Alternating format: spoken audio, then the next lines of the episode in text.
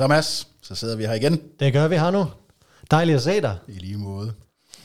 Og øh, i dag skal vi byde velkommen til, til en rigtig spændende gæst. Uh, jeg har glædet mig. Det har jeg også. Og det er Christian Svarts Lausten. Øhm, og Christian han har noget af et, et sønderegister bag ved sig. Øhm, hvad hedder det, helt tilbage i 2007 stifter han en konsulentvirksomhed sammen med sin, øh, jeg, jeg, kan man kalde jer sådan, øh, næsten sådan, I har sådan et, et business-ægteskab, dig og Anders Bohl skifte Mogensen. Work husband. Work husband, ja. øh, fordi alt, hvad jeg lavede, det har I faktisk lavet sammen.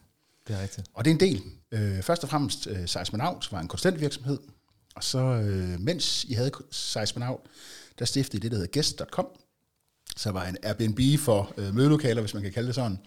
Øh, og der endte I faktisk med at lave et exit, og solgte netop den virksomhed til Airbnb, hvor efter I så begge to øh, var en tur øh, over i, i, i, i det store Airbnb, og du sad som ansvarlig for mm-hmm.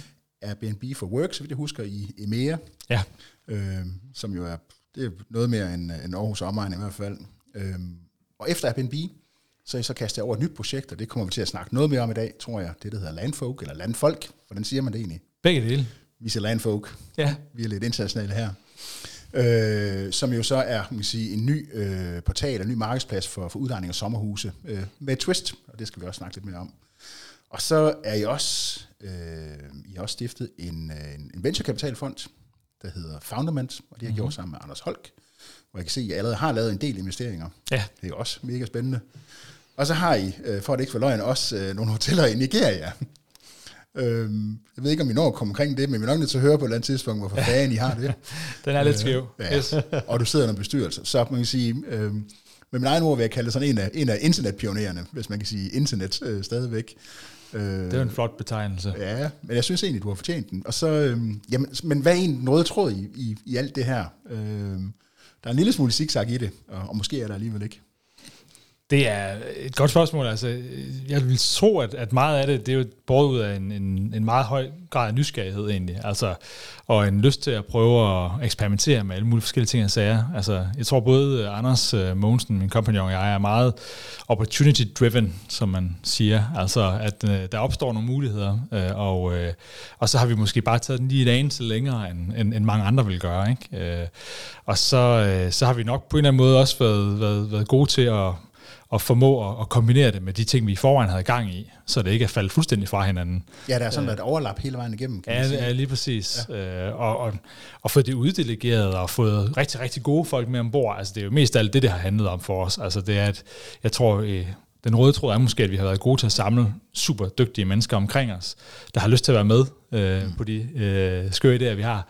Øh, og som i virkeligheden er dem, der er med til at skabe succesen mest af alt. Øh, det, det, det, det er nok den røde tråd. Så, øh, så nysgerrighed og, og det er lysten til at drive efter muligheder, og så det at samle nogle gode folk omkring os. Ja. Jamen altså, jeg vil sige, nu, nu har jeg faktisk været på besøg og drukket kaffe med dig, tror jeg, igennem næsten alle virksomhederne her. Ja, det tror jeg også. Og det er altid været hyggeligt at komme, så, så jeg, jeg tror på det. Ja. Ja. Men hvis man så lige griber den for de mere eksisterende forretninger, der tror jeg også, de vil sidde og sige, jamen vi er da egentlig også nysgerrige på nye muligheder. Vi vil også gerne kigge i nyt forretningspotentiale. Og det lyder så nemt, når man kan sidde og lave sådan en track record, som du har lavet, Christian, med så flot succesrate. Men det er bare ikke det, man ser sådan statistisk set, der er repræsentativt, hvor mange både startups, der lidt øh, ender med at gå på røven, og hvor svært det er at pick the winners i forhold til investeringer. Øh, men der så står jeg i hvert fald tilbage på, at hvis man spiller på noget, som I er involveret i, så er der sådan lidt større sandsynlighed for, at der rent faktisk er noget, der lykkes. Hvad er det, der gør? Hvad er det for nogle ting, der er til stede for, at man ligesom har mulighed for lidt bedre at anskue markedet og se nogle ja, nye vinkler på det, end, end massen har?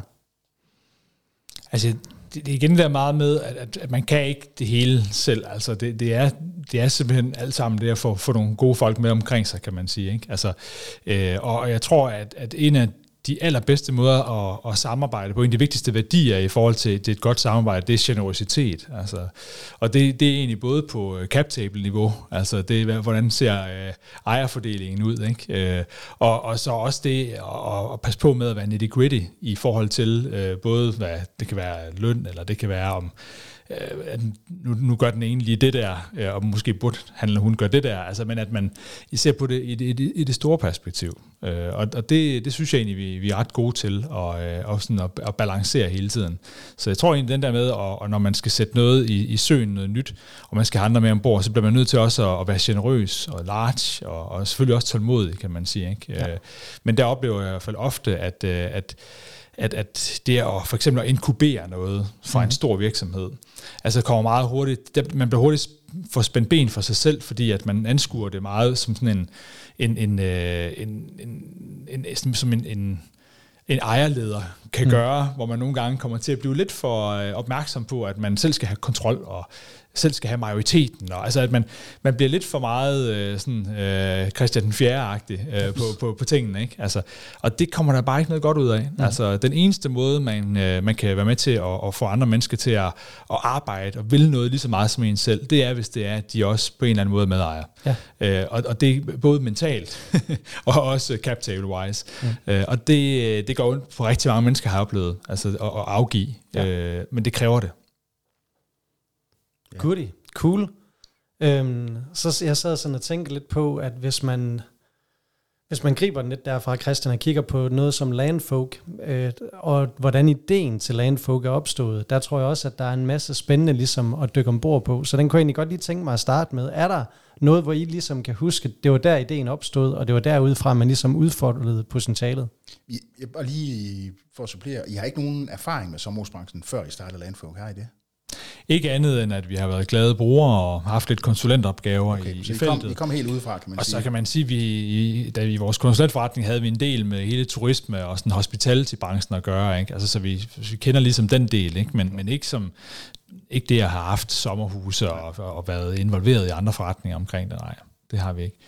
Øh, men man kan til dit spørgsmål, Mads, altså man kan sige, det er jo, øh, jeg tror, vi, vi gjorde også nogle erfaringer i Airbnb, ikke? Altså omkring det, øh, at der var nogle oversete elementer i øh, det, man sådan overset, ordentligt set kalder for short-term rental. Mm-hmm. Altså, at det ikke er den her langtidsudleje af lejligheder og så videre, som man har, men det er short-term rental, ikke? Og det er jo det, det, er jo det space, som, som Airbnb er i, ikke?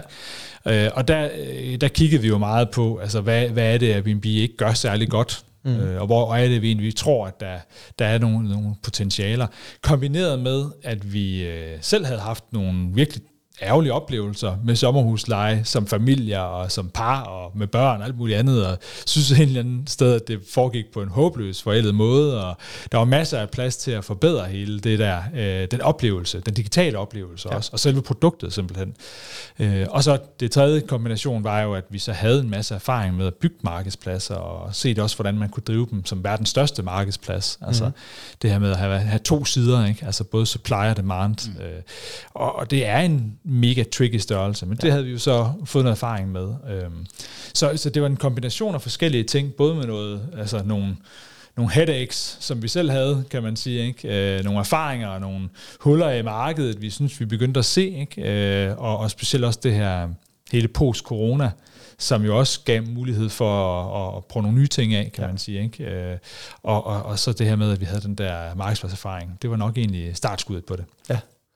Så min antagelse, det vil være, at når det er så dygtige entreprenører, som jeg er, der bare vælter idéer ud hele tiden, men det der med, hvad det er for nogen, der skal modnes, altså har jeg ret i, at de generelt går med mange idéer til nye spin-offs eller nye måder at skabe forretninger på, eller er det nogle relativt få, som I rent faktisk bare modnes hurtigt øh, med, eller hvordan foregår sådan en proces? Det er et godt spørgsmål. Jeg synes faktisk, at de på mange måder, altså det er ikke sådan, at vi har kørt lange brainstorms omkring, øh, hvordan og hvorledes, altså hvad er det, vi skal. Jeg tror vi faktisk, vi havde, vi havde to idéer øh, på samme tid med, med landfolk, øh, øh, og, og det her, det var så den ene af dem, som, som vi så valgte at, at gå med. Ja. Øh, og den var egentlig baseret meget på nogle learnings, jeg synes, vi havde med gæst omkring unit economics. Altså, øh, hvad er det, din grundsubstansen i din forretningsmodel? Altså, hvordan, øh, hvordan ser tallene ud? Fungerer det? Ja. Øh, I en markedsplads er vi jo meget transaktionsdrevne, så det vil sige, at hver transaktion i sig selv er den så stor, at den er interessant. Ja. Og, og det var egentlig det, vi havde lært fra gæst, at der blev det for småt. Altså transaktionerne var ikke store nok, og det er jo fordi, når man tager en, øh, det, vi kalder for en take rate, mm. altså den kommission, man tager ud af det samlede øh, beløb, altså som i vores tilfælde er 20 procent, så kræver det jo også, at øh, din, din bruttobeløb, altså det, det er ret højt. Ja. For ellers så bliver det simpelthen for småt. Så hvis du lægger og fedter rundt med, at øh, det er 100 kroner per transaktion, og så du så tjener 20 kroner, som er din reelle omsætning, mm. Ikke, så kan I følge mig, så bliver det simpelthen for småt. Så ja. skulle du have så sindssygt meget volumen igennem. Ikke? Præcis. Øh, og, og princippet, så er det faktisk øh, næsten, uanset hvor stor øh, ordren er, lige svært at få, få, få fat på den efterspørgsel. Ja. Mm. Så du kan lige så godt gå efter det område, der er størst. Ja. Og der var vores analyse egentlig at sige, jamen, der hvor du har de største transaktioner hen, i, i stort set i noget som helst marked, i hvert fald B2C-mæssigt, jamen det er egentlig på, øh, det er på ejendomme eller biler. Ja. Øh, og, og så havde vi bare mest erfaring med ejendommen, og også der vi synes, det var sjovest at være. Ikke? Altså, øh, og vi gad ikke ind i, i sådan, skal man sige, ejendomsmælerbranchen med køb og salg, så, så det var så det her, der var det næstbedste, ja. kan man sige. Ikke? Øh, og, og det synes jeg egentlig har holdt meget godt stik. Altså, det er en, øh, det er en, der er nogle gode unit economics i den her branche. Ja. Er det så også det, der hvad hedder det, driver, det, jeg synes næsten, du skal lov til at uddybe lidt selv med Landfold-konceptet. Er det så også det, der driver, at I går efter lidt mere high-end, øh, hvad hedder det, sommerhuse i jeres koncept her? Ja, det, det, det er blandt andet derfor. Og så er det også bare fordi, at en, øh, en Landfolk er egentlig både et brand og et tech-play. Altså, så, så, så det er vigtigt at sige, at det ikke bare er en tech-platform, vi bygger op, som er super sofistikeret. Det er vigtigt, nogle af de dygtigste udviklere, jeg kender, der sidder med det. Øh, så det er ikke for ikke at sige, at det er meget øh, øh stærkt teknologi, vi bygger. Men, men det er også et meget, meget øh, vigtigt øh, brandbuilding eksperiment, vi har gang i her. Mm. Fordi vi faktisk har analyseret markedet, og så sagt, vi synes faktisk ikke rigtigt, at der er nogle brands derude. Altså, jeg ved godt, det kan lyde en lille smule prætentiøst og halvarrogant at sige, men, men det er jo ikke sådan, at der er nogen, der kommer og siger, åh, jeg boede lige i det der øh, sommerhusudlejningsbyrås øh, huse. Øh, og det var mega fedt. Altså, det, det, det er ikke sådan, at man, man har ikke fået den der Airbnb-fication, kan man sige, inden for det her marked. Sådan, der er nogle, jeg, jeg kan godt følge dig, øh, men der er jo sådan, der er nogle ganske få super stærke, meget lokale brands. Ja, Øh, men derudover... Men, men, men igen, brands, øh, for mig er det at være et household brand, det er også, at du har en høj grad af likability omkring det. Mm. Altså, hvilke, hvilke brands elsker du? Mm. Ja der følte vi, der var et hul. Ja. Ingen nævnt, ingen glemt. Men, men der var bare ikke den der øh, Conor kan man sige, mm. omkring øh, den her branche. Tværtimod, øh, altså besøg Trustpilot, ja. øh, der er relativt meget... Øh, ja, jeg vil sige, et borderline had derude yes. til nogle af de her ting. Og, og, og der, men, der mente vi bare, at det kunne vi faktisk gøre rigtig, rigtig meget bedre. Det er faktisk lidt sjovt, bare lige sådan en hurtig refleksion, fordi jeg har bøvlet lidt med sommerhusbranchen tidligere. Så, så når jeg hører dig sige det her, så er min refleksion, det er, at nogle af de der lokale brugere, der gør det godt, det er egentlig bare fordi, at de klarer det lige on par, og det er fordi, de store brugere faktisk måske leverer en ret dårlig oplevelse. Så det kan jeg godt følge dig i. Det, det, det, det er jo da i hvert fald blandede oplevelser derude, ja. kan man sige. Og, det, og, og, og vi forholder os egentlig ikke så meget til, øh, kan man sige, de traditionelle øh, spillere i det her. Vi prøver faktisk at, at, at, at køre vores eget ja. game, kan man sige. Og det gør vi også, fordi vi mener egentlig, at markedet er så kæmpe stort, mm-hmm. at vi mhm. ser dem ikke som konkurrenter. Altså, der er masser af plads til dem, og der er masser af plads til os. Ja. Øh, fordi øh, det, der egentlig er, øh, hvad skal man sige, summen af kardemummen i det her, det er, at der jo er 225.000 sommerhus i Danmark, og det er jo kun de 20 procent af dem, der bliver udlejet. Ikke? Øh, og der er masser af efterspørgsel. Så den største udfordring for branchen som helhed, det er egentlig at få nok varer på hylderne, kan man sige. Ikke? Og derfor går vi egentlig ind, for mig at se, og, og, og fisker i et, i, et, øh, i et hav, hvor der er uendelige muligheder. Øh, der er bare ikke andre, der lykkes med for alvor at få de her hus på markedet. Nej. Og det er det, vi lykkes med i dag. Ja. Vi har bygget en, en, en platform, et brand og en tilgang til det her, som husejere, der aldrig før har haft lyst til at udleje, mm. lige pludselig siger, hmm, det kunne da egentlig meget, meget fedt. Det, det, det der, det ser fedt ud. Det, det, det hører, vi hører, det er fedt. Ja. Lad os prøve det. Kan jeg ikke lige lukke dig til, bare lige for dem, der ikke kender Landfolk, og dykke lidt ned i, hvad konceptet egentlig er, og hvad det er for nogle huse, og ja. hvad det er, I går til markedet med måske, så vi det, har. Det er jo en, en, øh, en, en platform, landfolk.com, hvor det er, at øh, vi har øh, to sider. Vi har øh, vores øh, huse, som er sommerhuse, øh, og så har vi gæsterne selvfølgelig, og de, de booker øh, på platformen, og der er direkte kontakt med ejeren af huset, og finder ud af tingene, og vi håndterer så alle transaktioner, og vi håndterer hele formidlingen af huset osv. osv. Meget øh, eller Airbnb og andre mm. Øh, platforme, som vi kender dem. Det der forskellen her, det er, at vi går ind og kuraterer, altså det vil sige, at vi har en, øh, en håndplukket øh, selektion af de huse, der er på platformen. Mm. Det vil sige, at vi både afviser dem, der ikke lever op til vores øh, kriterier for, hvad det er for nogle huse, der skal være, ikke? Øh, og er også med til at luge ud i dem, hvis ikke de lever op til det undervejs. Og, øh, og det gør jo så, at vi kan holde en meget høj kvalitet af hus på platformen. Vi taler om det som premium huse eller high-end huse. Ikke luksus i, i den materielle forstand, fordi vi har også helt små øh, øh, fiskerhytter uden rendende vand faktisk. Mm. Øh, men fordi de har den særlige, personlige, autentiske oplevelse, øh, og at det er smagfuldt indrettet. Der er tænkt over tingene, og du har et værtskab, som er sublimt. Ikke? Så, så, så kan vi skabe super gode oplevelser, som det i sidste ende handler om, når man er i den her branche. Ikke? Øh, og øh, og det, det, det, det tror vi, vi kan kontrollere meget bedre ved at håndplukke de huse, der får lov til at, ligesom at være på vores platform. Og det er så den måde, vi så også øh, formidler dem på. Så vi har professionelle fotografer ansat. De tager mm. billeder af alle husene. Vi går rigtig meget op i, at øh, den tekst, der står beskrivelsen af husene, den måde, vi, vi, vi øh, fremstiller husene på og så videre, hele vejen igennem er, er lækkert. Mm. Og, øh, og, og det gør også, at gæsterne de øh, får en bedre oplevelse fra start til slut. Og det er den, vi har savnet som, som sommerhusgæster tidligere, at ja. vi synes, det har været en, en, øh, en ærgerlig måde at, at, at, at booke et ret dyrt produkt på, faktisk. Ja. Ikke? Altså, øh, at, at øh, det, det er få steder, man, man, man køber noget online til 10.000 kroner, og så i virkeligheden har så, så, så relativt dårlig en oplevelse med det, vil jeg sige. Ja. Og den, den, den mener vi, at vi kan lave meget, meget, meget bedre. Ja. Og vi er slet ikke i mål med det nu. Vi har masser af tanker og idéer om at, at forbedre det.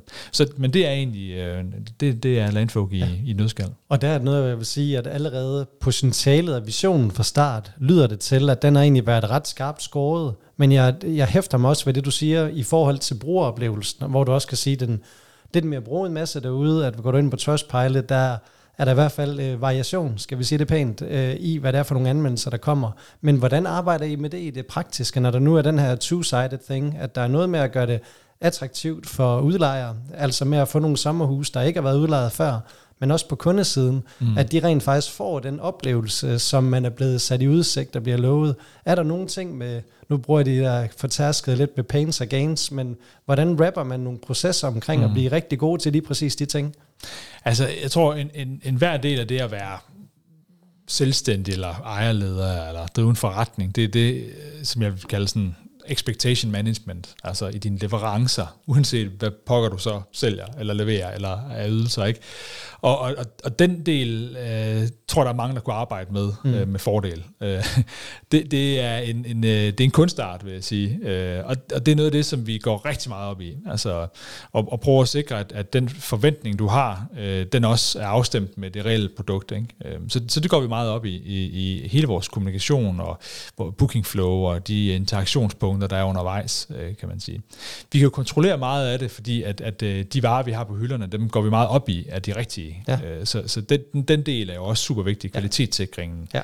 Øh, og så, øh, så har vi meget øh, en community-baseret approach til vores, øh, vores marked. Altså, øh, så, så vi har øh, to folk, der simpelthen kun øh, er på communityet for landfolk.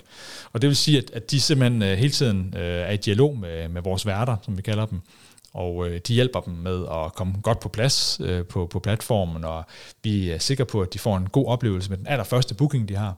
Vi taler meget om, hvordan er det, at øh, man som gæst øh, bliver mødt af, af, af verden og, og det hus, man, øh, man dukker op i. Ikke? Altså, der står, lægger der en flaske vin på køl, og en pose slik til børn, og en lille håndskrevet seddel med tips og tricks til området og så ja. videre. Ikke? Altså, det der med at, at skabe den der expectation management mm. øh, og, og, og håndholde den igennem det her community, ja. hvor det så er, at værterne faktisk også på tværs hjælper hinanden og opkvalificerer hinanden til at blive bedre værter.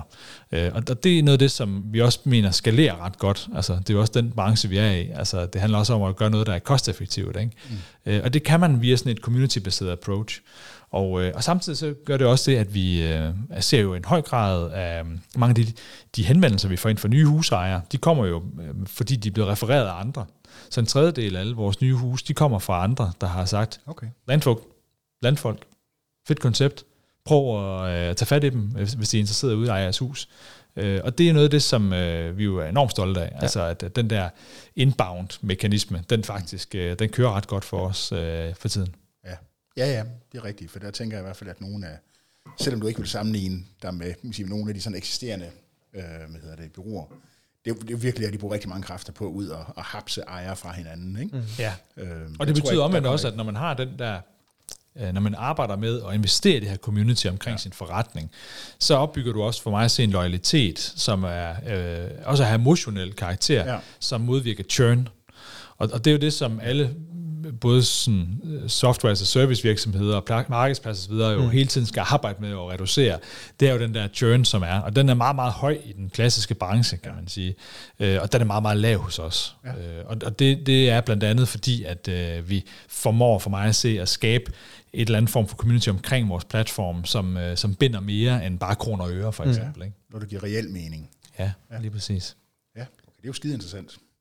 Der er i hvert fald noget der, som jeg tror, der er mange, der kan lære af, for der er det der med at snakke om at have kunden i centrum, den øh, tror jeg alle både gerne vil, men det der sker rigtig mange steder, der bliver det meget indefra og ud, at man opererer med egne teser. Jeg er kun i centrum, men jeg er endnu længere inde i centrum. Jamen lige præcis, lige præcis, og så bliver det meget ja. ofte indefra og ud. Ja. Og, og, og, og reaktiv også. Altså, ja. at, at, at, det tror jeg er en af de største problemer, ikke? Altså, at ja, du har øh, altså et kundeservice-center, ikke også? Ja. Men for mig at se, så kundeservice, øh, det er reaktivt. Ja. Og det er også derfor, vi kalder, vi kalder vores for hosting en, en customer care, ja. øh, fordi det er proaktivt. Ja. Altså det vil sige, at vi vil meget, meget gerne øh, ud og fange problemerne og, og, øh, og de issues, der kan være, inden det sker.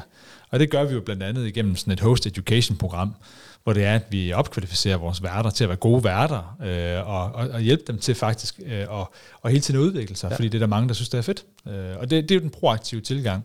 Så jeg tror også, at, at, at det der med netop at sige, hvad, hvad er god service, hvad er god support, hvad er god altså ja, care, eller hvad vi kalder det, mm. jamen det er for mig at se, at du er proaktiv. Ja. Øh, og det, det, det kræver, at øh, du har en helt anden øh, investeringsparathed i det, end, end når først, at øh, the shit hits the fan. Ja.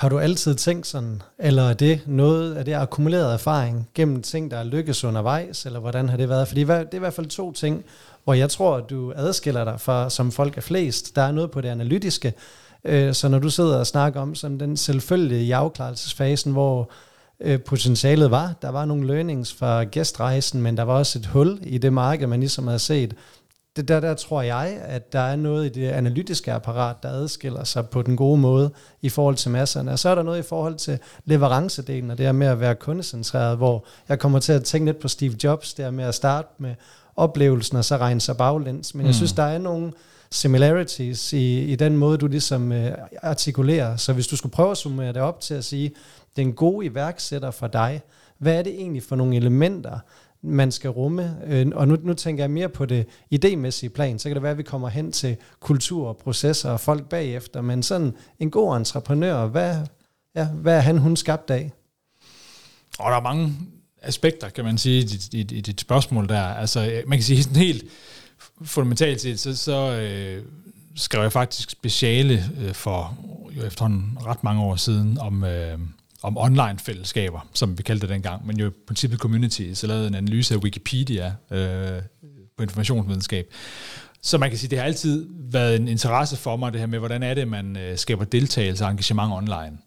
Og øh, hele den der community-baserede approach er jo også Airbnb's succes, mm. øh, faktisk. Altså, øh, Brian Chesky, han har i mange år kaldt sig for Chief Community Officer, mm. Øh, fordi det er mest af alt det, han ser sig selv som. Øh, at, at den øh, nøgle til succes, der ligger i hans forretning, det er at forstå det community og interagere med dem og involvere dem osv. Mm.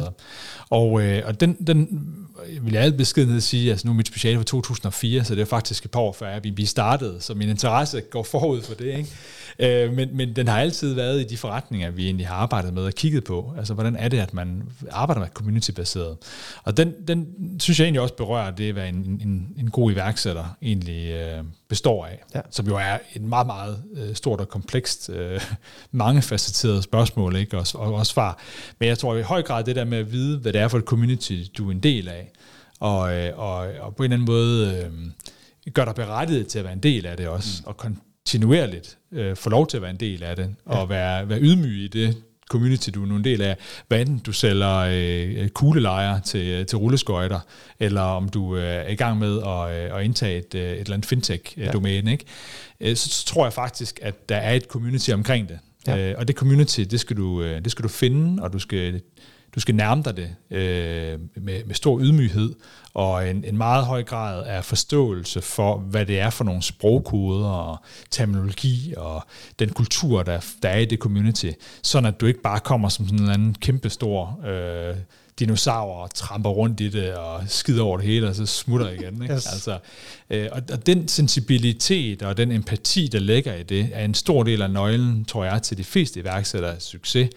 Øh, fordi det betyder, at øh, du opbygger en øh, forståelse først og fremmest øh, for, for dit marked, øh, men jo også, at du så kan se de sprækker, der er i markedet. Ja. Øh, hvad er det for nogle behov, hvad er det for nogle pain points, du måske kan gå ind og løse i det marked. Ja. Ikke?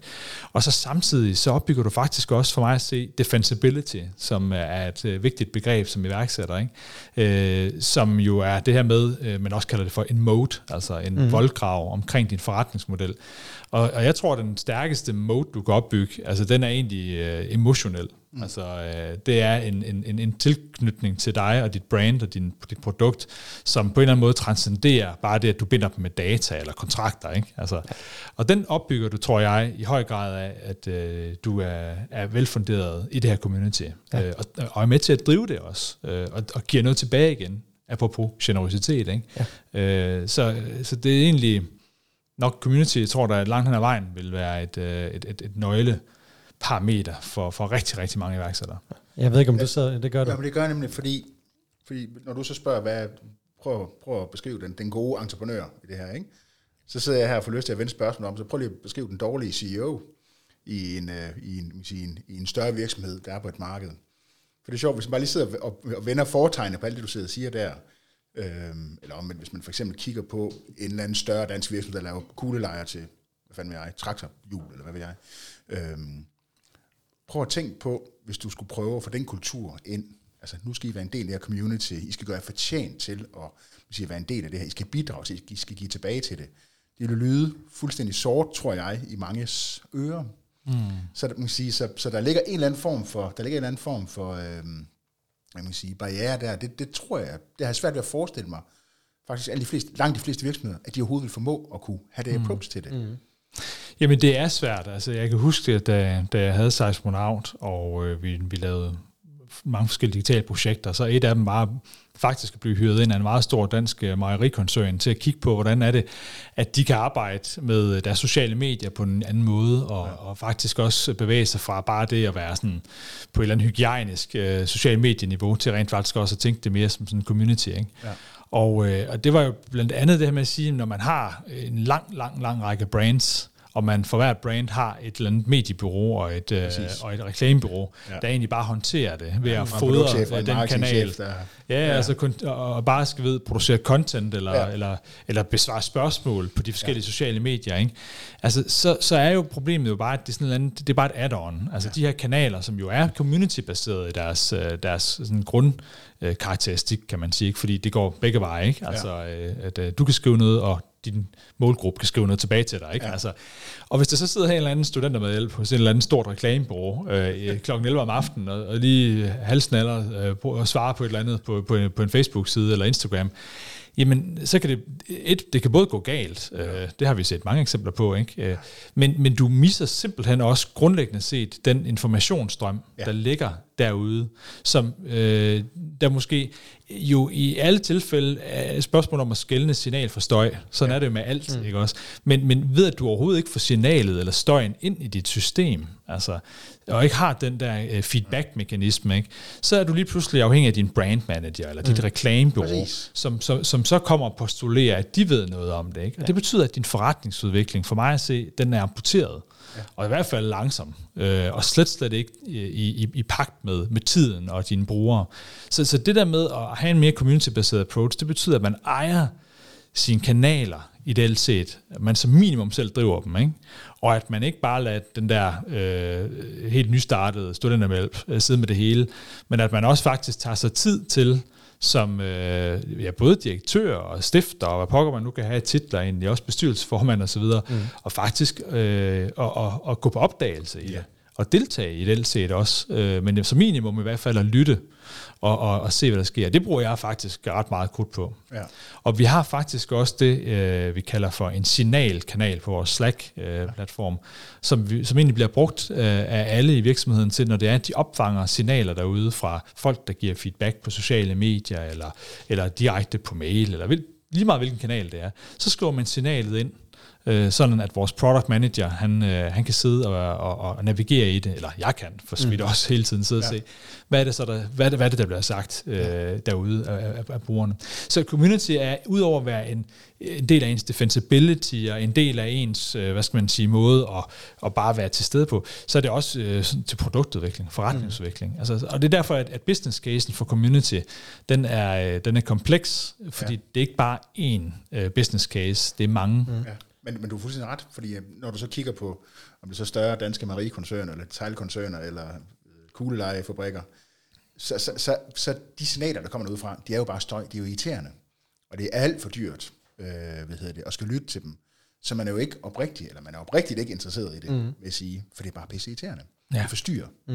Det er egentlig ret interessant at det er så det, I gør på en eller anden måde til jeres krumtap i måden at drive vores virksomhed på. Men der ja. er måske også noget af det der med, hvor altså innovationsprocessen starter. Det kunne vi måske lige prøve at lave det loop, fordi man kan jo sige, at i sin grundvold, så alle virksomheder, de har jo været igennem en startup-fase og en entreprenørfase. Og så er der jo så nogen, de har eksisteret i en rumtid, hvor der måske er både flere generationer, eller udskift på CEO-post, hvad ved jeg, hvor der kommer nyt input til og så er der en masse processer, der bare kører videre, fordi det har måske før været vigtigt, men over tid, det, det er der i hvert fald nogle gange, jeg kan stå udefra og kigge og sige, hvorfor delen bliver de ved med det? Det, det, det bør ikke være vigtigt, mm. øh, uden at man skal, den kan kloge helt on the inside, men, men det ser jeg tit i hvert fald. Det ved jeg ikke, om du står med den fornemmelse nogle gange med de mere etablerede spillere, hvor man tænker, hvor, hvorfor delen er det den der måde, jeg agerer på? Hvorfor er der ikke nogen af de her ting, jeg gør anderledes? Mm. Som, ja, fordi det er så åbenlyst. Ja, Jamen, så, tåbeligt eller så med den, hvis man bringer virkelig ja. entreprenøren ind i en større dansk virksomhed, nu behøver vi ikke nævne et eller andet konkret eksempel, men måske den her lidt traditionelle, der kommer ud af noget godt, men over tid, så er der også gået en masse rust i systemet. Så nu skal man lige have, du ved, få en lille skud af entrepreneurship tilbage igen, og måske begynde at lave nogle spin-offs og andre mm. forretningsmodeller. Hvordan tror du umiddelbart, at du vil gå, tilgå sådan en opgave? Altså, hvad, hvad, hvad tror du sådan naturligt, du vil starte med at tage fat i? Hvis vi smider dig ind i en større dansk mejerikoncern, ja. for eksempel. Ja.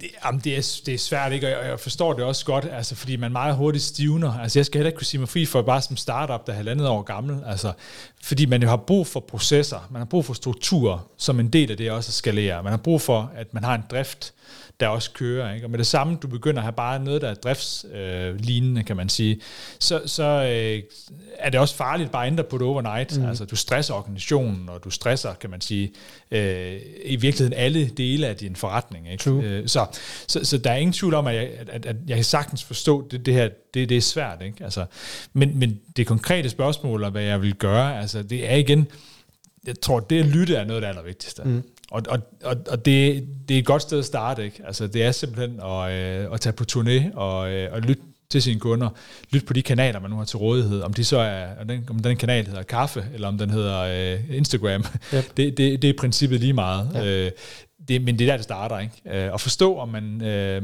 altså, lever man op til minimumsbehovene, eller er der masser af muligheder, man overser, eller mm. og så videre. Ikke? Og så er det selvfølgelig også dine medarbejdere. Der er jo tonsvis af dine medarbejdere, der har masser af idéer og, og tanker, som bliver hæmmet, ja. at de er på et eller andet niveau, eller de er blevet fastlåst i en eller anden afdeling, og så videre. Ikke? Øh, og der, der tror jeg også, at, at det at begynde at have nogle altså nogle kanaler og nogle, nogle platforme, som er måske mere øh, netværksbaseret end de hierarkiske. Ja. Altså, og der synes jeg Slack, øh, som jeg altid har brugt, altså mm. øh, nærmest siden det opstod, ikke? Altså, er jo et eksempel på øh, en, en anden form for operativt system for en organisation, som, som fremmer øh, at, at idéer kan komme selv fra afkroge, mm. altså, og ikke kun øh, sådan drive ned igennem et hierarkisk system, som det jo traditionelt set har været. Ikke? Ja. Så, så, så det er det der med at lytte til både medarbejdere og til, øh, til, til, til kunder eller leverandører selvfølgelig også, øh, ja, og, og, og på en eller anden måde begynde at lade det være afsættet for, for de der udviklingsprocesser, man har. Ja.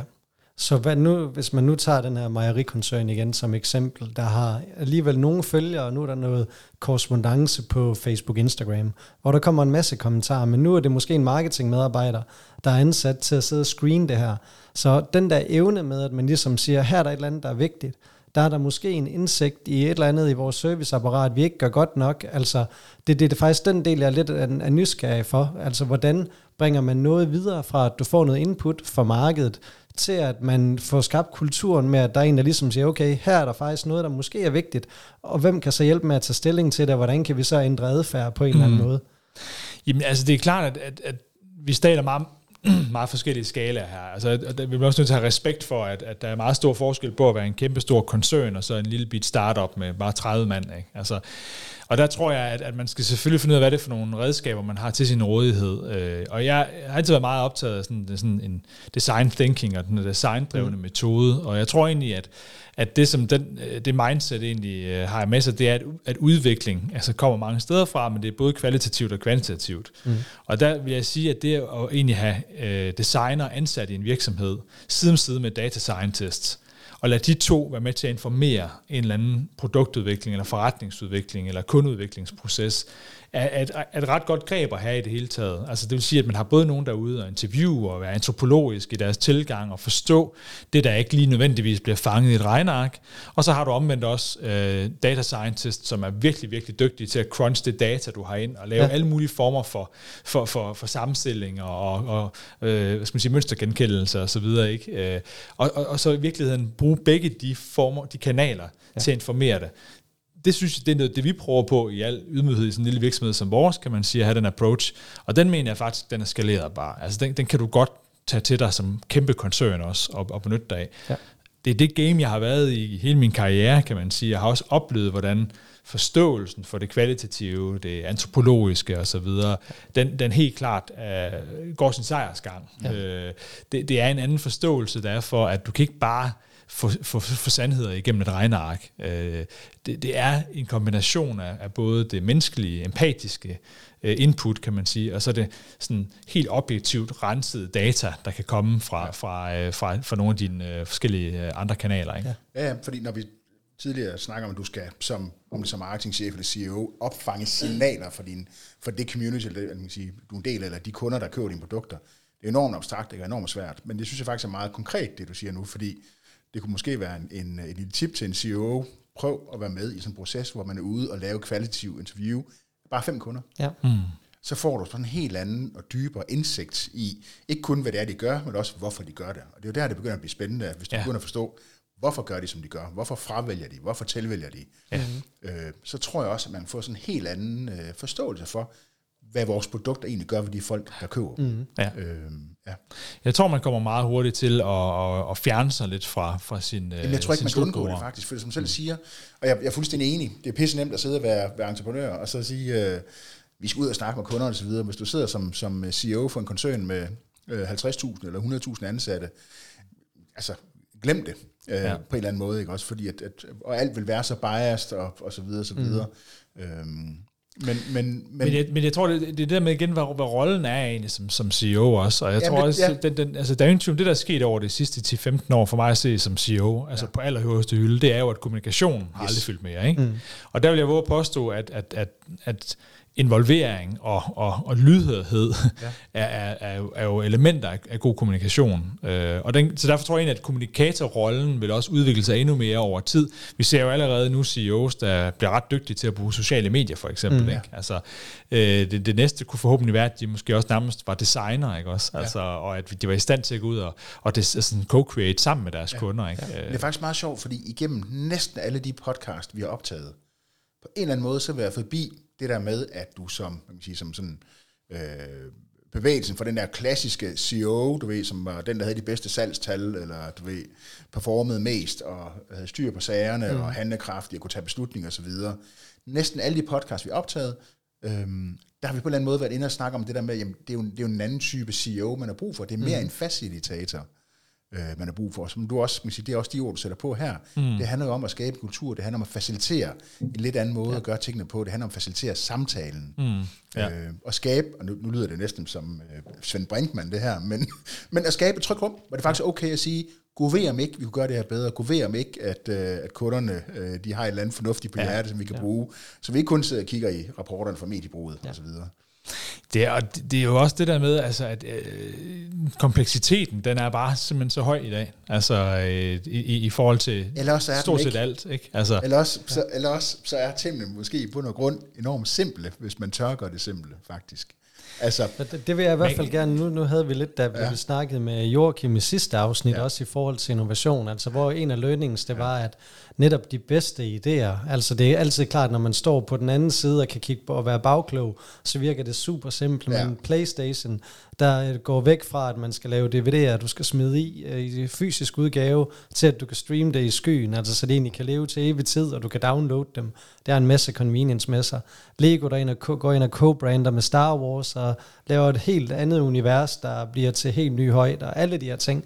Der er ofte, at der er der meget guld, der egentlig ligger relativt lige foran næsen og til mm. at plukke, øh, hvis man kan, og hvis man tør, hvis man vil. Men alligevel, så, så synes jeg også bare tit, man ser, at der er mange, der investerer i rapporter og analyser, og så kommer det netop, om det er reklame- eller mediebureau eller analysebyrå, og ja. præsenterer nogle findings, og man sidder i direktion, aha, det er spændende, det er en mega god dialog, og så bliver den sådan lidt gemt væk. Ja. Og det samme kan man gå ud i de fysiske butikker og selv være antropologer, og lige gå og kigge, hvordan ser kunderne ud, hvad gør man, og så laver man nogle konstateringer, så er man tilbage, og så er man videre. Ja. Men dem der, der aktivt ligesom har nogle processer, hvad man leder efter, der, Ja, der tror ja. jeg, der er noget, der skiller folkene fra bugtene, fordi jeg tror, der er meget, der bliver pseudo derude et eller andet sted. Ja, og det, Men det er egentlig også det, der er min pointe med det her med kompleksiteten, fordi den, det, det, det jeg nu våge at påstå, den, at kompleksiteten er høj, Arno. Altså, du kan ikke holde det op for en et skjold, som et skjold for dig. Nej, nej men du, det du, du, må ikke bruge det, her. du må ikke bruge det som en undskyldning, vel? Nej. men altså, det, det er jo, vi har lige haft en coronakrise, ikke, som nærmest stort set sømløst bliver afløst af øh, en, en, en, Krig krig, en videre, krig ja. ikke også, Ja, og en, ja. en inflationskrise, eller hvad, hvad, hvad den krise, ja. vi nu er inde i, på vej ind i, får af navn. Det, det,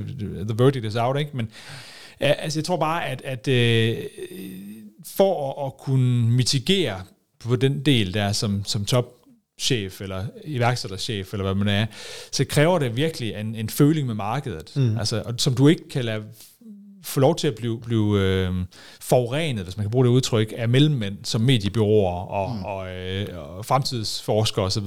Du bliver nødt til selv at kaste dig ud i det. Altså, Ja. Og på den måde kan du have ret her nu, at, at løsningen er simpel nok, øh, fordi det handler egentlig bare om at investere dig selv i højere grad. Jeg synes egentlig, at hvis man skal se på det, hvis du skal, det er altid godt med eksempler, jeg synes faktisk, at, at øh, at Selling Group øh, med deres øh, basalt, eller basalt, eller jeg ved ikke mm. helt, hvad deres udtale vil være af det, som de lancerede her i går, ikke? Ja. Altså, som sådan et, et, et, et, et nyt discount-mærke, er et ekstremt godt eksempel på, hvor, hvor simpelt noget kan være, men også hvor ekstremt øh, effektivt det kan være at eksekvere det øh, med den rigtige timing. Mm. Jeg tror, det er øh, muligvis en af de bedste sådan, timede eksempler, jeg har set ja. sådan i, i nyere tid, på noget, der er ret stort, ikke også? Altså, mm. fordi det, er- det, det er mange butikker, der skal knaldes op på kort tid, ja. hvis det er, at man rent faktisk skal have succes med det, ikke? Men, men det at aflæse timingen øh, og tidsånden og så videre, og, og så også kunne eksekvere på den, ja. det, det, er, det er ret flot. Ja. Og det er i virkeligheden for mig at se det andet øh, store, vigtige øh, aspekt af det at være en god iværksætter også, det er faktisk eksekvering. Ja. Den gælder også for en top CEO på, på øverste hylde, ikke? Men, men eksekveringshastighed er også en, øh, en, en sindssygt vigtig egenskab. Og, og, og den tror jeg igen, du får ved at være mere engageret i, hvad der sker helt ude i slutmarkedet, slutledet, Ja. som, som jo øh, kun bliver øh, forlænget og, og, og besværet af, at du har en masse mellemmænd, Ja. ikke også, øh, som, som, som skal oversætte for dig hele vejen ned. Så hvis ikke du selv er ude i det der og forstår, hvad der sker, øh, og, og kan aflæse tidsånden og have det med som en del af din beslutningskompas, så, så tror jeg, at øh, du får, så bliver du handlingslammet. Ja. Altså du får svært ved at eksekvere simpelthen. En lille insight er faktisk, at øh, der bliver lavet en masse af sådan nogle kundeinterviews øh, hver eneste uge fra en masse forskellige butikker. Og der plukker man faktisk det, der hedder weekly book.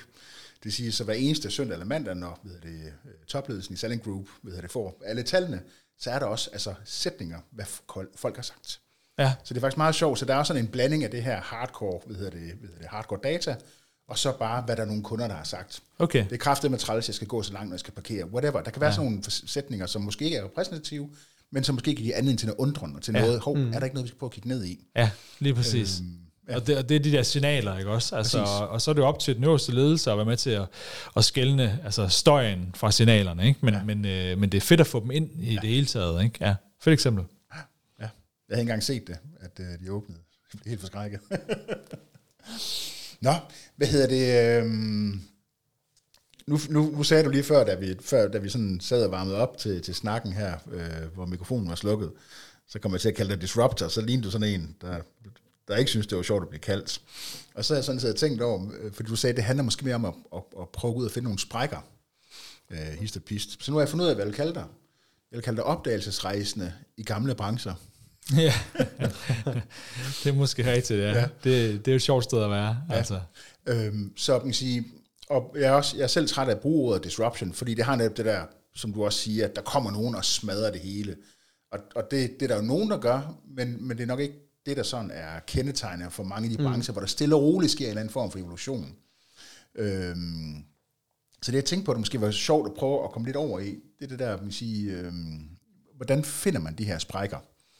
Øhm, hvad er det for nogle ting, man skal kigge efter? Man sige, du, I har jo tydeligvis haft en, en, en, en, både en dygtig og en heldig hånd, men hvis vi sådan skulle prøve at, at måske give nogle lidt gode råd ja. til nogle af dem, der sidder og, og, og siger, at der kommer nok ikke nogen disruption, eller hvis der kommer en disruption, så er det noget, der smadrer det hele på en gang, og så alligevel døde. Men hvordan, hvordan kommer man som for eksempel som CEO eller en bestyrelse i gang med at prøve at kigge efter de sprækker her, mm. øh, som du nævner? Det synes jeg kunne være sjovt at prøve at dykke lidt ned i. Ja, men jeg synes, det er sjovt det der med at bruge ordet opdagelsesrejsen, altså fordi et af sådan mine yndlingscitater, nu kan jeg ikke engang huske det pinligt, jeg kan ikke huske, om det er, der kom med det, men altså det er det her med, the map is not the territory, som I måske har hørt. Og det, det, er jo, øh, det er jo det her med, at et kort, altså et landskabskort, er jo en, en repræsentation af virkeligheden. Men det er jo ikke virkeligheden. Nej. Men mange, meget ofte, så tager vi jo kortet fuldstændig for gode varer, sådan helt ned til på millimeteren, ikke også? Og, og, og er jo virkelig autoritetstro over for kortet, ikke? Øh, og kunne aldrig nogensinde finde på at, at gå den her vej, fordi kortet siger, at vi skal den her vej, og så videre, ikke? Så jeg tror, det der med først og fremmest, og netop at have det i baghovedet med, the map is not the territory, øh, og, og, og virkelig holde hold fast i det, og sige, der er andre muligheder. Mm. Altså, det, er ikke, det er ikke givet på forhånd. Altså, forholdene kan godt være anderledes, end det vi tror, det er. Ikke? Øh, det er i hvert fald en måde at finde de der sprækker og genveje, som det jo også er. Mm. Genvejen er jo sjældent på et kort, mm. hvis I tænker over det. Det kan jo være en dyreveksel, der er blevet trådt øh, for nylig, som faktisk gør det muligt at komme igennem. Det kan være tørke, som gør, at du kan krydse en flod et andet sted, end, end, end du ellers troede osv. Det er jo ikke repræsenteret på kortet. Mm. Så, så hvis du følger øh, kortet, som om det var øh, et eller andet heldigt øh, dokument, og, øh, altså, så får du også, kan man sige, resultater derefter. Ikke? Altså, så går du også den vej, alle de andre går. Så jeg tror, øh, det der med at prøve at afvige og sige, the map is not the territory. Ja. Okay, hvordan er det så øh, territoriet? Hvordan ser terrænet egentlig ud? Ja. Og så er vi tilbage til det der med, hvordan den opdagelsesrejsen egentlig navigerer, kan man sige. Ikke? Mm. Altså, øh, og det er jo simpelthen ved at udforske. Ikke? Og så finder du så genvejene, du finder de der, øh, ja, guldminen kan du ja. måske næsten være. Ikke? Altså, øh, og, og det kræver igen, altså, at man, øh, man, man kaster sig ud i det, øh, ja. og, og, og prøver, prøver ting af. Og, og det er så det der med at eksperimentere også, som jeg tror, at den opdagelsesrejsen er ret god til, mm, ja. øh, for nu at blive i metaforen. Ikke? Øh, og, øh, og det, det er nok også noget af det, der bliver sværere og sværere, jo mere driftsorienteret man bliver som, øh, som, som, som leder, som chef. Ja. Altså, og det at afvige fra, fra, fra det, der ellers er kortet, øh, som man har vedtaget af kortet, ikke? Ja. Det, det kræver faktisk mod. Øh, og det tror jeg egentlig også, at det træk mange iværksættere har. Altså enten at de sådan er dumstedige måske, eller, mm. øh, men i hvert fald også modige til en eller anden vis grad. Ikke? Ja. Øh, og den tror jeg, at øh, man mister øh, med tiden, mm. øh, som, øh, som, som, som chef, som leder, som ejerleder, hvad man nu er. Øh, fordi det går meget godt, og jeg vil helst ikke øh, gå 20% ned på toplinjen næste år, bare fordi jeg lige prøvede noget af, eller så videre. Altså man, man sætter jo hele tiden et benchmark øh, sådan, øh, år for år, ikke? Altså, ja. mm. Og det der indeksniveau, øh, det vil vi helst, det ligger over 100, ikke? Ja. Øh, hvis ikke det gør det, så, så har vi lavet fejl, så ja. har vi ikke gjort det godt nok.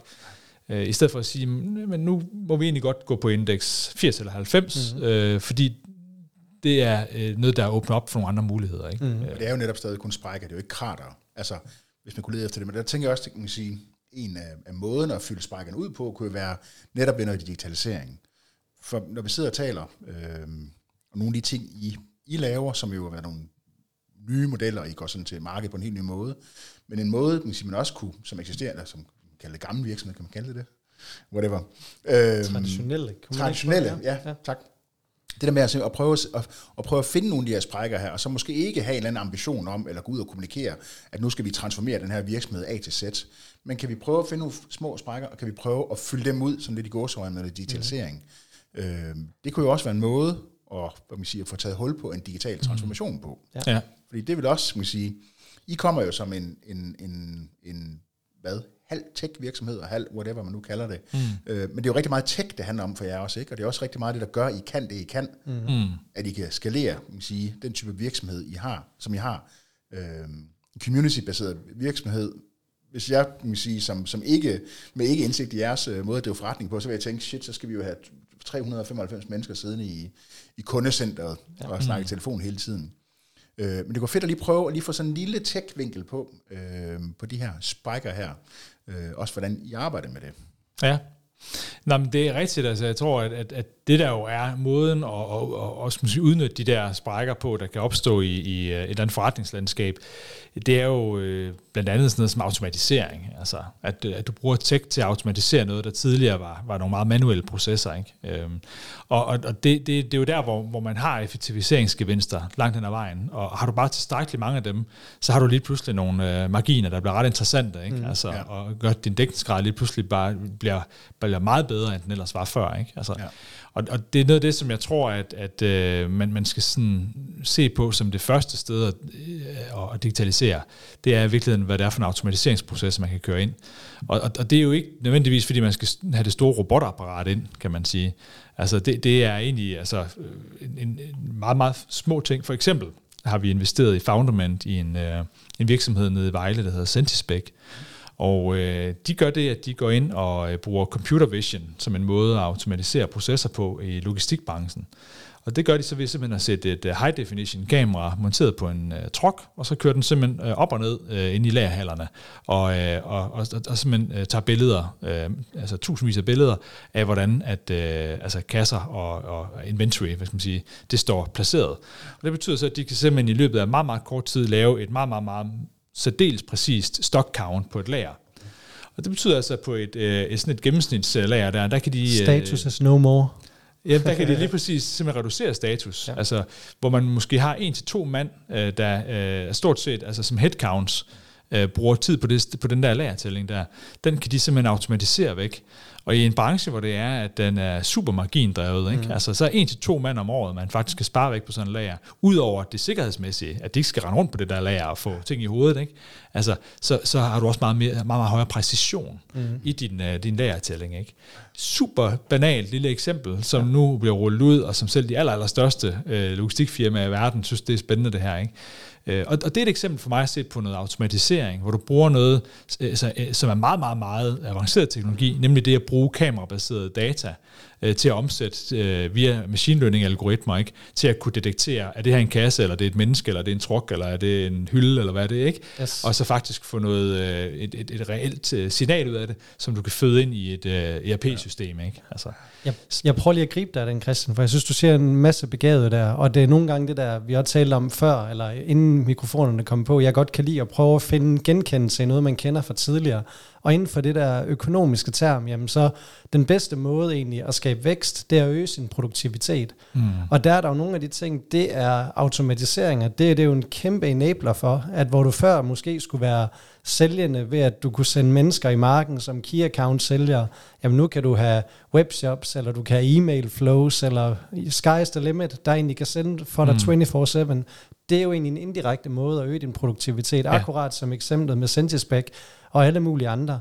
Men det der med egentlig at være bevidst omkring, hvordan man kan bruge digitalisering og automatiseringer til fundamentalt at øge sin produktivitet. Mm. Øhm, Lige præcis, ja. og, det, og det sprækker det her for mig at se. Ja. Det er ikke de der krater, vel? Øh, øh, og, og, og, og det er noget af det, som jeg tror, at, at øhm, det kræver simpelthen også, at man netop også som chef har en lydhørhed, netop for de der nye ting, nye idéer, der kommer. Selvfølgelig også nye teknologier. Øh, et, et, et andet eksempel er en virksomhed, der hedder Hakio, som øh, vi også har investeret i, som laver demand forecasting til små og mellemstore øh, webshops. Altså det der med at kunne forecaste, hvor, hvor, hvor stort dit indkøb, eller hvor, hvor småt dit indkøb skal være. Ikke? Ja er en kæmpe, kæmpe, kæmpe stor udfordring. Ikke? Altså, og, og, og der går de ind og har nogle meget, meget øh, sofistikerede økonomisk matematiske modeller øh, til at beregne, øh, baseret på histori- historiske data, ikke? hvordan at øh, din efterspørgsel den kommer til at se ud. Ja. Og, og det, der skal jo ikke meget matematik til at regne ud af, hvis du bare kan ramme 5% mere rigtigt på din efterspørgsel, ikke? enten om du har brug for mere eller mindre, er jo lige præcis altså en produktivitetsforbedring, Klart. som du kan se direkte på bundlinjen. Ikke? Ja. Og, og igen er det jo det, det er en sprække, men det er lige pludselig åbent op for, at du kan lave en startup inden for det felt, og blive eksperter i det, Ja. og så kan du sælge den ydelse. Ikke?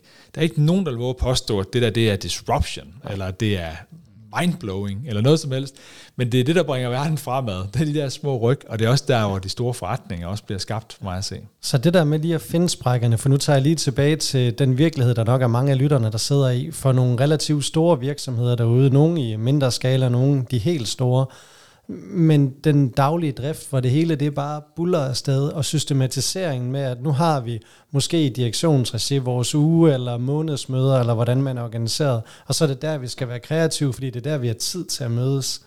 Det der med nogle gange lige at stoppe op og lave time-out, der vil jeg sige, for min egen rejse i Søsterne Grene, tror jeg, jeg har nævnt før, men det allerbedste, vi gjorde for at kunne skifte gear på Innovationsfonden, det var at tage hele direktionen afsted til Silicon Valley, og så være over og møde en masse spændende virksomheder og få noget input, hvor vi fik fælles, øh, kan man sige, både forståelsesramme og et fælles sprog, som vi ligesom kunne tage med hjem, og så have vores direktionsmøder, når man skulle se lidt mere til at sætte strategisk retning. Mm. Er, er der nogle ting der, hvor at du ligesom kan se, at eksempelvis da I exitede på gæst, altså var det sådan, om nu skal vi finde noget nyt at lave, så nu sætter vi os ned og brainstormer på og finde en eller anden idé, eller var der noget, der var ulmet over lang tid, eller hvordan, ja, hvordan tilgår du egentlig det, når I ligesom skal finde sprækkerne? Kan du følge mig i det? Mm.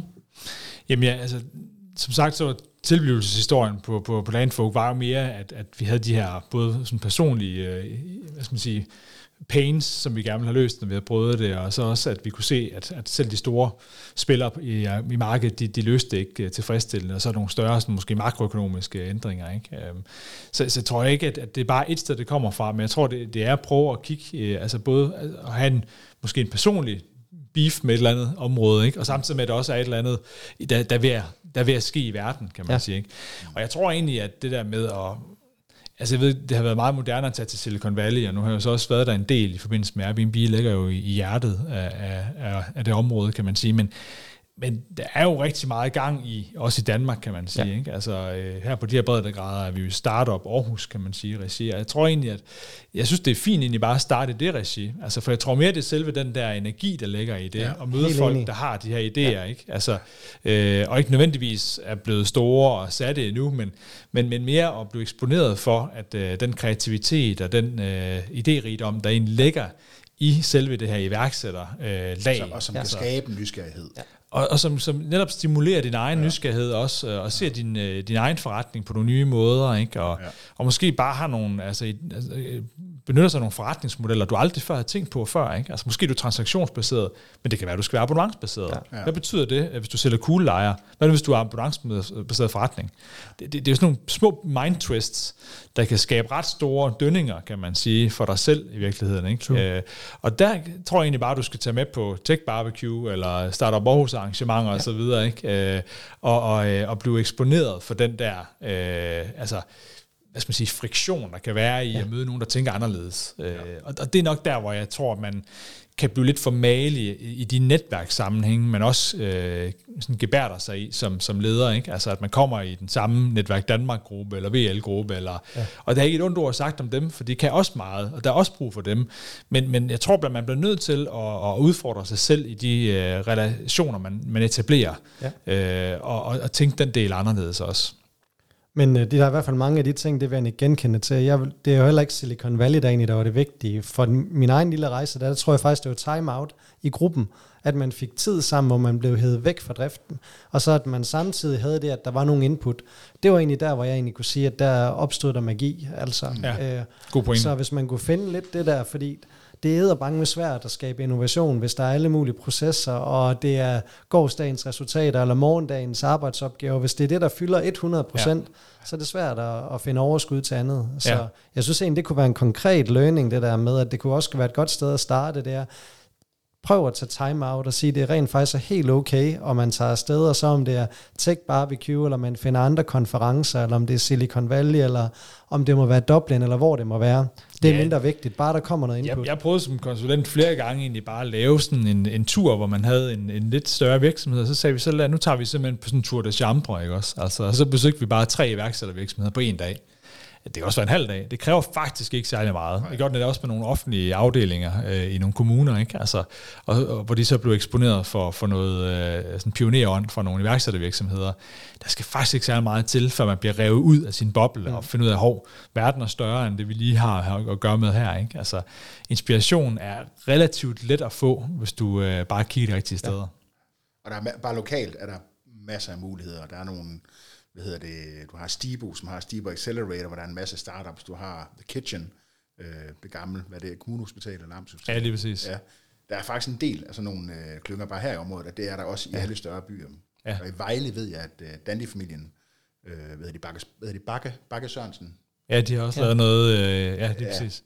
Øh, der er masser af mulighed, så helt enig. Ja ud og start øh, den store, den store øh, BMW, og så køre en tur derhen, og så bare øh, og så se, hvad der sker. Der, så, ja, det går begge ja. veje. Altså, jeg synes jo også, altså, at, at det, som iværksættervirksomheder altid bøvler med, det er jo at, at få styr på deres processer, deres ja. strukturer, deres, deres HR, altså ja. øh, deres, øh, deres onboarding og deres offboarding, ikke? Altså, deres økonomistyring. Altså, der er jo masser af ting, som, som vi kan lære af etablerede virksomheder, ja. som, har, øh, som, som virkelig har formået at køre et tight ship i forhold til deres operation valuation. Ikke? Mm. Altså, det er den, det altid halter med startups. Altså, ja. alle, når de, alle de virksomheder, vi har investeret i, altså, der, der må jeg sige, jamen det er tricky det her, fordi det er heller ikke der energien er, men det er der, hvor, hvor optimeringen og hvor det er, at, at, at sejren er for mig at se. Ikke? Men det er sjovt, det, det, er, det er næsten som om, og det bør det jo ikke være, men det er næsten som om, at kontrol og så innovation slash skalering, at det er hinandens øh, fjender på en eller anden måde, ikke? Det er det nok lød lidt til, fald ja. i, i, sådan, i, i sådan folkeånden på en eller anden måde. Ikke? Ja. ja. Men det behøver det ikke at være. Selvfølgelig gør det ikke det. Se, Airbnb, man sige, den måde, som de har formået at skalere på, er jo helt vild. Altså, Ja, det, det, det er jo en, en uh, succeshistorie ud over alle grænser. Altså, den, den er der meget, meget, meget få virksomheder fundet, altså at ja. kunne, kunne vokse så meget. Ikke? Altså, øh, så så det, det, er, det, det er et godt eksempel, man skal også passe på med at lade sig forføre af de her sådan helt øh, altså kæmpestore amerikanske succes cases. Altså, det, og det er lidt det der, hvis man bruger det som benchmark for sin egen innovationsevne, eller, eller, eller, eller spin-off, eller har inkubator. Der, nu har der jo så været 14 konsulenter ude og vise slides med du ved, Spotify-stifteren, der siger, at øh, Øh, det er eller andet med at fejle hurtigt og så videre, og så har du Airbnb-stifterne, der siger det i det ene eller ja. andet, ikke også? Ja. Så man kan sige, vi har jo også selv været med til lidt at skabe den der, hvad hedder det, den bare. Ja, det er jo det, ja. det, er jo det, det, er jo det der, de sjove historier, ikke? Altså, øh, det, det, det, er jo, det, er jo, det er jo let ja. altså, at ja. tale om de der store cases der, ikke? Ja. Men det er, også, øh, det, er også, det er også farligt, hvis man, hvis man bruger det for meget som, som, som målestok, ikke? Ja. Altså, og det der, jeg tror, som sagt, at man komme ud og bare møde en helt lille virksomhed, det, det er egentlig en meget god idé. Ja. Cool. Jamen, øh, har nu tiden den begynder vel også øh, stille og roligt at løbe, desværre. Altså, jeg kunne fortsætte. Jeg synes, jeg brænder ind med en masse spørgsmål. Godt. Ja. Det går super godt, Christian. Men hvis man nu skulle prøve at lave et øh, wrap-up egentlig for din part, øh, og at du skulle give entreprenørens gode råd til den lidt mere traditionelle CEO, øh, hvor, hvordan kunne man komme godt i gang med at blive opdagelsesrejsende på nye sprækker? Så iværksætterens råd til den mere traditionelle CEO. Yes. Ja. Jamen, altså, det er at bringe sig selv i spil, ikke? Altså, for, øh, altså, jeg, jeg tror, det er Steven Johnson, som er sådan en meget fed øh, amerikansk forfatter, der har sagt, at uh, chance, chances favors the prepared and connected mind. Mm. Og, og det er jo det der med, altså, at, at øh, tilfældet og lykken tilsmiler den, der er forbundet og, og, og, og forberedt. Ikke? Øh, og og det, det, det kan man da i hvert fald øh, gøre noget ved, altså, øh, som vi lige har snakket om, med at tage på opdagelsesrejse bare i det lokale iværksætter-community. Øh, og, og det synes jeg er en, en mega lavt hængende frugt, øh, som man kan bygge ind.